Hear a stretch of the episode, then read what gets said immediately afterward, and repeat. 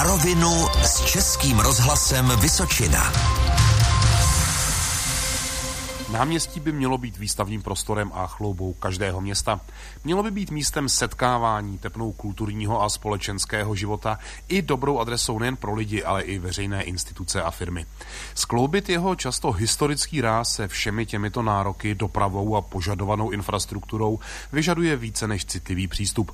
Jak se s tímto úkolem vypořádávají města na Vysočině, to je tématem dnešního pořadu na rovinu. U něj vás vítá a ničím nerušený poslech přeje Milan Soldán.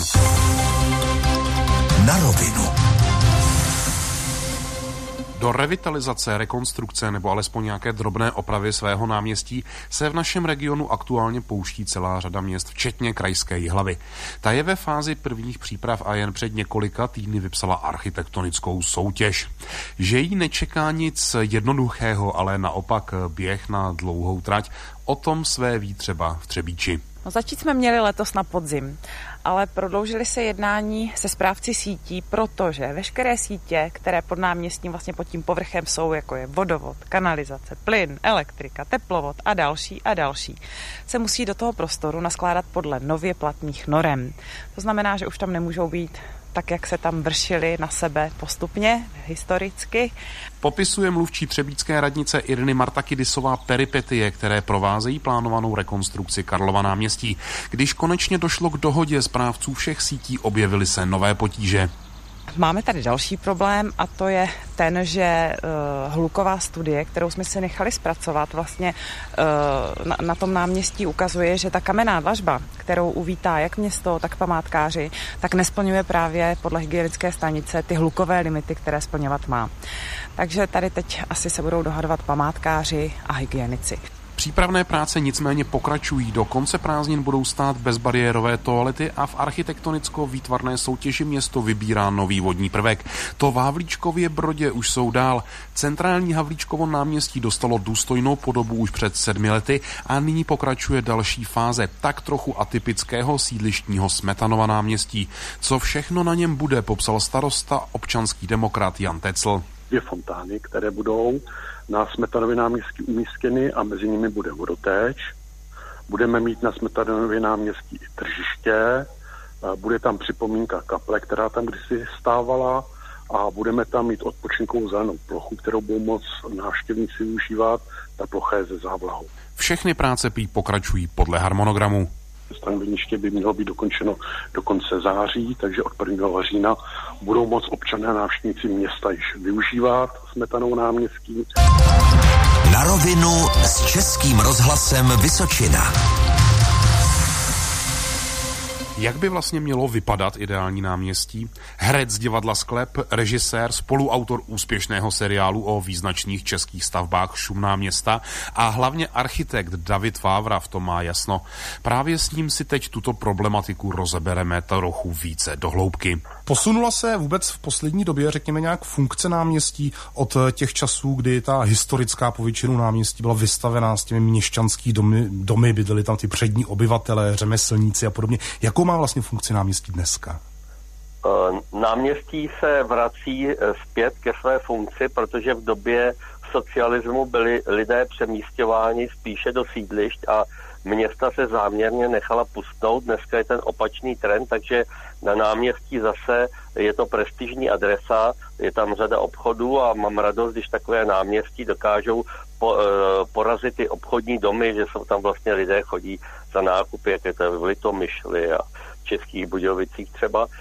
A myslím, že v současné době řada měst si toto uvědomuje a proto dělá docela nákladní architektonické soutěže, který hledají, jak náměstí dneska má asi vypadat. A jak vůbec eh, nejlépe skloubit, řekněme, to historické s těmi novými potřebami na to náměstí, protože přeci jenom asi eh, dnes jsou eh, ty požadavky těch lidí malinko někde jinde, než byly před těmi lety. Já myslím, že jsou dost stejný teda. Lidé na náměstí chtějí dojít, eventuálně místo povozem tam dojedou autem, to ale to auto by nemělo být dominantním prvkem náměstí. Samozřejmě, když se z náměstí udělá pěší zóna, tak chcípne, čili jako krátkodobý pobyt eh, na, eh, aut na náměstí je vítaný a pak jako to, co poskytuje člověku příjemný stín, není lepší než strom, takže když je návrat stromu na náměstí, tak jedně to můžeme zatleskat. Eh, vy jste mi tak eh, trošičku eh, sebral tu další otázku, protože my jsme teďka svědky na mnoha místech, kde se ty revitalizace těch náměstí dělají, že taková trošičku malinko snaha o tu vytlačit do dopravu, vytlačit o tu ta osobní auta, že vlastně lidi tam nedojedou a možná to i pak trošičku právě ta náměstí, řekl bych, i umrtvuje, že? protože s tím souvisí to, že tam nedostanou ani obchodníci se zbožím. Patří tedy na náměstí dopravu, doprava nebo nepatří na náměstí no, doprava? vždycky patřila, já jsem na to odpověděl, Není to povoz s koňmi, je to automobil a v nějaký krátkodobý pobyt automobilu a zásobování, který je tady dán nějakým režimem, že byste měl dít mezi třeba 6 a 8, to zásobování a potom normální jako parkování nárazový je e, příjemný. Ale samozřejmě neměl by to být průtah městem a nemělo by to být velký parkoviště. Čili parkoviště dlouhodobí musí být někde v blízku centra a to vždycky každý to město řeší individuálně a, a samozřejmě krátkodobý věst ano. Eh, já bych se ještě možná zeptal na takové jedno malinko specifikum, a to na Jihlavské náměstí, protože právě Jihlava teď vypsala také architektonickou soutěž. Eh, je to vlastně třetí největší náměstí v republice po Karlově a eh, Václavské. Má, má takové jedno obrovské specifikum, možná handicap a to je ten úžasný prior v prostředku toho náměstí. Jak myslíte, že s tím se architekti popasují, nebo lze se s tím vůbec nějak popasovat? Eh, málo kdy my jsme žádali třeba během šumných měst, aby některá stavba padla z doby jako neradostného socialismu. O, o tomhleto prioru si myslím, že by s klidem padnout mohl, ale uh, daleko co je teda arrogantnější ještě je, jsou jako nesmyslně zahloubený uh, příjezdy a výjezdy do tohoto obchodního domu, který úplně rozřeli náměstí a arrogantně si to přivlastnili, tuhle tu plochu a já jsem schválně jednou u tohohle výjezdu stál asi půl hodiny a za tu půl hodinu tam jedním z těch projelo jedno auto, čili myslím, že kdyby tam byl třeba dvou do, jako eh, obou směrný provoz, takže ta jedna by se mohla dneska už zasypat. Jo. Samozřejmě uh, asi možná je to soutěžní věc, uh, rozhodně by se měl řešit přepláštění té budovy, která spíš jako to náměstí zohyznila, ale zase mu udělala určitou popularitu, takže takže je to jako diskuzní téma, asi nejvíc diskutovaný, eh, co se týče českých náměstí. A ještě uh, na poslední taková kratičká otázka. Uh, máte vy nějaké své oblíbené náměstí, kdybyste si řekli, třeba tady to udělali dobře, dokonale, lépe už to nejde? lépe to jde vždycky. Člověk má omezené síly a uh, tak jako z těch jmenovaných náměstí Česko, Český Budějovice, Litomyšl mám rád a uh, je teda řada, jakoby vlastně spíš bych řekl, že spíš teď je míň, méně těch náměstí, který ještě tu revitalizaci neudělali. Na rovinu.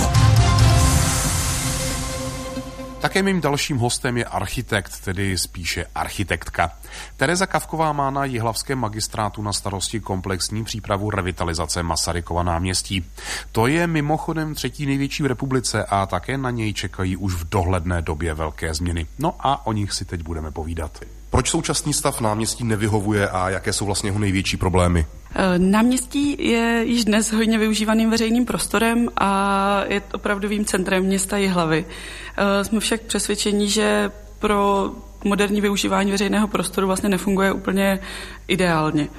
Eh, abychom na začátku vůbec lépe porozuměli tomu, jak veřejnost vnímá ty problémy a jak by uživatelé náměstí chtěli užívat, tak byla eh, v loňském roce zapojena do plánování i veřejnost pomocí několika plánovacích setkání a, a dotazníků. A vlastně ty, těmi největšími problémy eh, byla pojmenována vlastně zhoršená pobytová kvalita náměstí, to, že například není dostatek sezení, že není dostatek stinných míst, kde by člověk rád strávil nějaký čas, že není náměstí večer dostatečně osvětlené uh, a zároveň, že uh, obchodní dům hlava je vlastně měřítkově uh, trochu mimo měřítko našeho náměstí.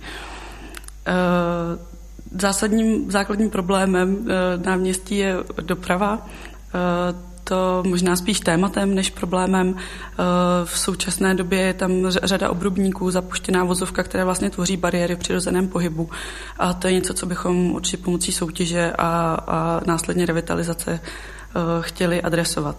Eh, tím posledním velkým tématem je vztah mezi domy a, a veřejným prostorem.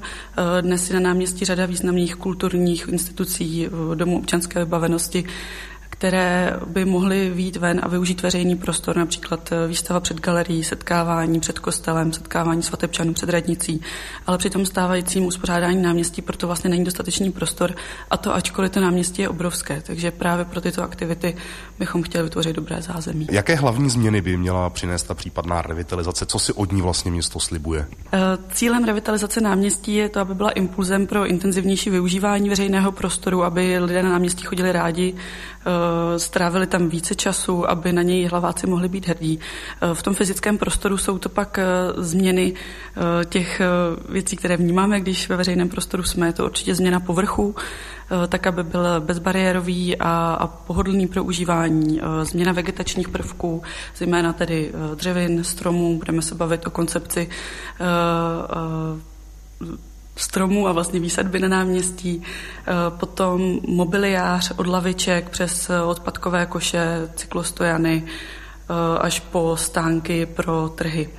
Ještě možná jeden cíl, eh, který si myslím, že je velmi důležitý, je eh, přiblížit krásu našeho náměstí uživatelům, tak aby vlastně nám všechny ty prvky, které tam potřebujeme kvůli té funkčnosti, nebránili v tom, abychom vnímali to, co naše náměstí dělá krásné, ten historický vývoj, eh, fasády, barokní kašny, mariánský sloup abychom mohli tuhle všechno vnímat jako uživatelé. Co bude pro architekty představovat takovou největší výzvu? Eh, já si obecně myslím, že ve veřejném prostoru je největší výzvou skloubení potřeb všech skupin obyvatel a těch vlastně funkčních potřeb eh, dopravy, ehm, těch předzahrádek, konání kulturních akcí. Eh, to, co si myslím, že je specifické u Jihlavského náměstí, je jeho velikost.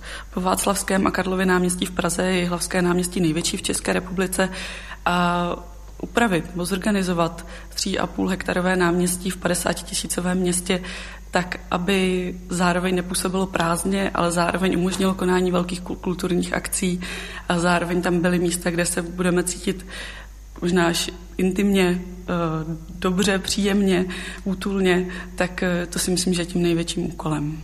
Město vypsalo na podobu náměstí architektonickou soutěž. Eh, co to vlastně architektonická soutěž je? Jaká jsou její pravidla a proč se hlava rozhodla pro tuto formu? Architektonická soutěž, respektive podle nového zákona o zadávání veřejných zakázek, je to soutěž o návrh, eh, je způsob výběru dodavatele eh, projektových prací, který nám umožňuje porovnání soutěžních návrhů a výběr na základě kvality těch návrhů. Eh, na rozdíl tedy od obvyklého zadávacího řízení neporovnáváme cenu, neporovnáváme ekonomickou výhodnost nebo čas zpracování té dokumentace, ale porovnáváme opravdu kvalitu těch návrhů. Eh, ty návrhy posuzuje odborná porota, která je z větší části nezávislá na městě, z menší části ji tvoří vedení města nebo i hlavští odborníci. Eh, v našem případě se jedná o soutěž otevřenou, může se tedy přihlásit jakýkoliv autorizovaný architekt, který musí spolupracovat i s krajinářským architektem a dopravním či městským inženýrem. Eh, ty návrhy jsou v soutěži hodnoceny anonymně, takže jejich autoři budou otajněni až potom, co budeme vědět, jak v soutěži dopadly a potom, co budou ty návrhy zhodnoceny porotou. A my potom dále budeme jednat eh, s vítězem soutěže v takzvaném jednacím řízení bez uveřejnění eh, o tom, jaké budou podmínky pro tu naši další spolupráci. My jsme tuhle, my jsme přistoupili k architektonické soutěži, protože Masarykovo náměstí je nejdůležitějším eh, veřejným prostorem ve městě a považujeme za zásadní, abychom mohli porovnat ty koncepce předtím, než se pustíme s někým do spolupráce. A možná bych ještě k tomu dodala jednu věc, že eh, cílem té soutěže je vlastně najít toho partnera, s kterým budeme spolupracovat. Ten návrh, který z té soutěže vzejde, může být drobně upraven v té další spolupráci, někdy i více upraven, ale hlavně najít toho, s kým budeme spolupracovat. No a možná to nejdůležitější, kdyby se vlastně náměstí těchto všech změn mohlo dočkat. Soutěž jako taková bude ukončena v srpnu. Na podzim budou zveřejněny výsledky, eh, budou vystaveny dokumentovány, takže se určitě veřejnost s nimi může seznámit. A dál budeme jednat se s vítězem soutěže o zpracování projektové dokumentace, kdy e, realizace e, proběhne, záleží na finančních možnostech města a na rozhodnutí zastupitelstva města. Rozhovor s architektkou Terezou Kavkovou končí a s ním končí také pořad na rovinu. Jeho dnešní vydání, ve kterém jsme se věnovali náměstím na Vysočině, pro vás připravil Milan Soldán. Tím se loučím a přeji krásný zbytek dne na vlnách Českého rozhlasu Vysočina.